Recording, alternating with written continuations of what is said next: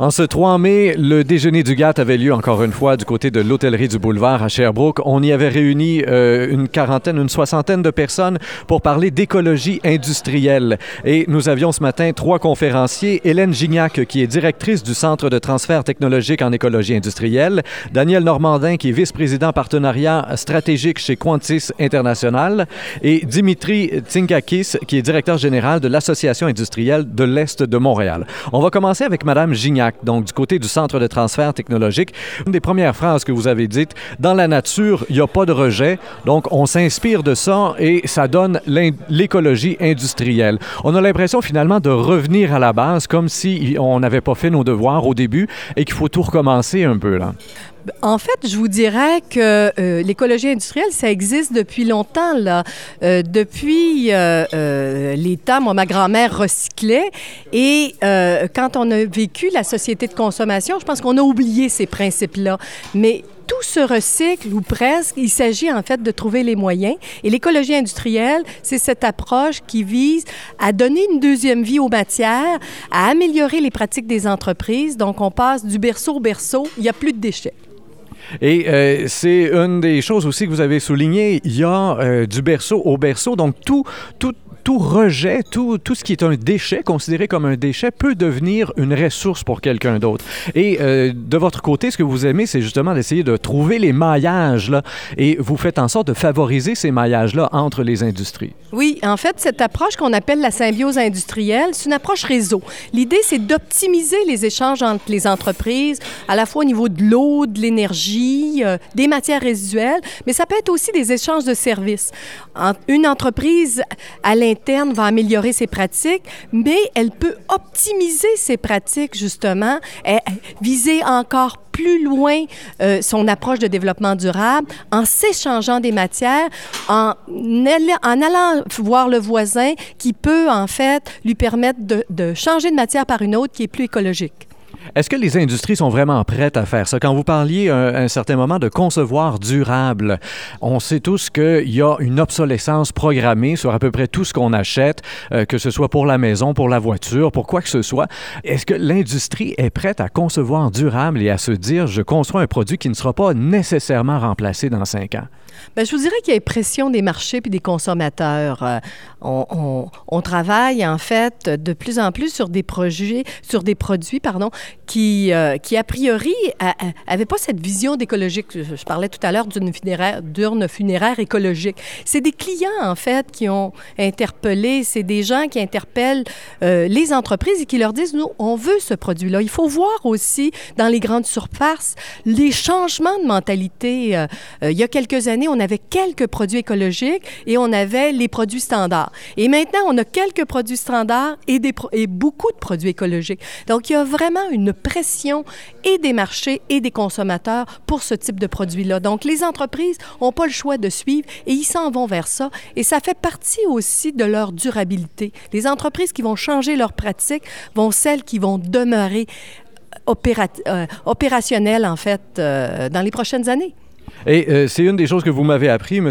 Normandin, donc vice-président stratégique chez Quantis International. Il y a présentement un regroupement international de grandes industries qui est en train de se mettre sur pied pour se donner des normes en ce qui concerne le cycle de vie euh, de chaque produit qui va se retrouver sur les tablettes. Et tout ça est piloté par Walmart.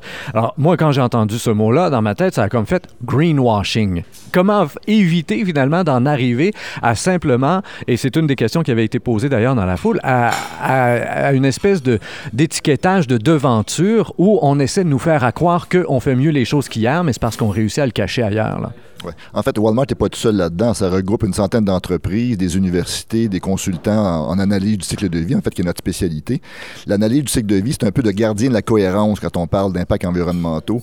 Euh, il y a effectivement beaucoup de greenwashing en ce moment. il y a beaucoup de produits soi-disant écologiques sur les tablettes euh, parce qu'il n'y a pas beaucoup de standards sur les affichages. On peut afficher à peu près ce qu'on veut euh, et le gouvernement n'a pas beaucoup encadré cette pratique d'affichage-là.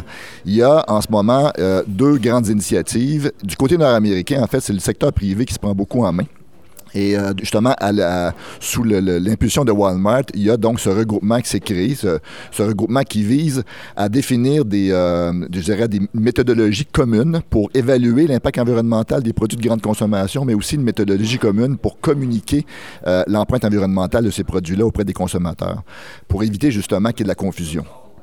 Au niveau du cycle de vie aussi, euh, ce qu'il faut euh, bien comprendre, et ça, je pense que c'est dans les exemples qu'on voit le mieux, c'est que souvent on a l'impression qu'en faisant un choix euh, qui, réduit les déchets chez nous, ben, on a sauvé la planète. Alors que c'est pas toujours le cas. Et vous avez donné un exemple qui, moi, encore une fois, m'a surpris ce matin.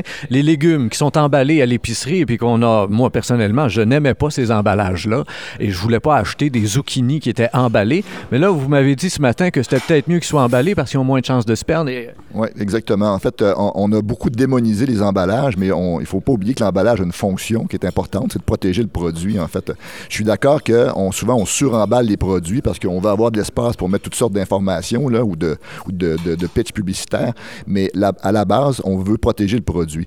Si effectivement on va, euh, on s'oriente vers le vrac, surtout du côté agroalimentaire, bien évidemment, ça, occasionne beaucoup de pertes au niveau des légumes. Ces, ces légumes-là, il faut les reproduire de nouveau pour être capable de les offrir aux consommateurs.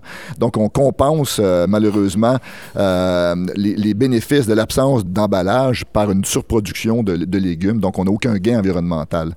Le polystyrène, souvent, si on ne prend que ça, en fait, a été beaucoup démonisé, mais finalement, il y a beaucoup d'air dans le polystyrène. Il y a, quelques, genre 5 à 10 de, produits pétroliers, puis le reste, c'est essentiellement de l'air. Le problème, c'est qu'il y a une pollution visuelle. En fait, c'est pas très polluant au niveau chimique, mais c'est une pollution visuelle. Lorsqu'il y a ce qu'on appelle une perte par abandon du produit. Ça se retrouve dans la nature, puis c'est ça qu'il faut contrôler essentiellement. Même chose pour les voitures électriques. On a l'impression que la voiture électrique, c'est la voiture de demain et que ça va permettre de sauver la planète. Mais effectivement, on ne pense pas que parfois l'électricité ailleurs, c'est produit avec du charbon, c'est produit avec du nucléaire ou quoi que ce soit. Et encore là, on déplace le problème. C'est un des une, des choses là, que vous avez souligné. Il ne faut pas chercher à déplacer les problèmes et c'est l'analyse du cycle de vie qui permet vraiment ça. Tout à fait. En fait, euh, la voiture électrique est un bon exemple, mais il faut faire encore une fois attention. Il y a des bémols là-dessus. C'est clair que si on produit l'énergie à partir du thermique puis qu'on a un, un, accroissement de la demande pour l'électricité à cause des voitures électriques qui se, qui se multiplient, euh, on va avoir évidemment un impact de la production de, de, de cette énergie thermique-là par le charbon ou autre source.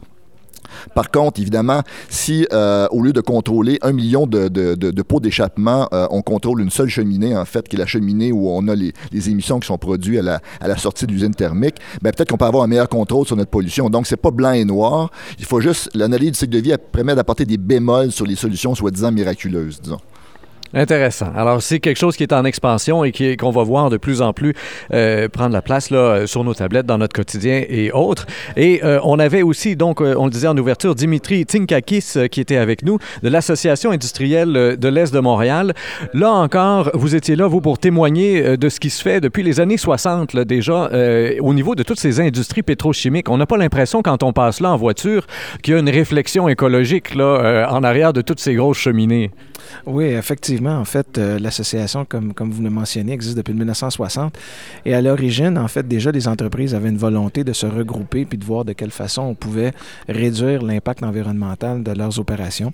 En fait, les entreprises de l'Est de Montréal sont très conscientes un peu de l'impact qu'elles représentent et, cherchent constamment à se renouveler, à, trouver des meilleures façons de faire. Et donc, avec le temps, elles ont justement, à travers les synergies, à travers les échanges, ont réussi à réduire de façon significative leur impact Vous avez donné un exemple au niveau de Suncor et des gaz de raffinerie, parce que le sujet d'aujourd'hui, évidemment, c'est ça, c'est comment est-ce qu'on prend nos déchets et euh, plutôt que de les jeter ou de les brûler ou de quoi que ce soit, comment est-ce que nos déchets peuvent devenir une ressource pour euh, une autre industrie? Alors, qu'est-ce qui arrive avec les gaz de raffinerie? Qu'est-ce qui arrivait plutôt avec les gaz de raffinerie de Suncor et qu'est-ce qui se passe là maintenant? En fait, c'est ça, ça c'est un bel exemple justement d'écologie industrielle, de synergie industrielle.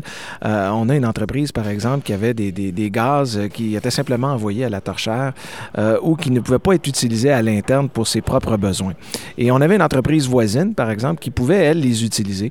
Et ce qu'on a fait, c'est qu'on a simplement euh, mis des, installations euh, pour transférer le produit d'une entreprise à une autre qui lui permet, elle, euh, dans ce cas-ci, de réduire sa, sa, propre consommation de gaz naturel, qui est son approvisionnement énergétique propre, en remplaçant par des gaz de raffinerie qui, normalement, étaient simplement brûlés.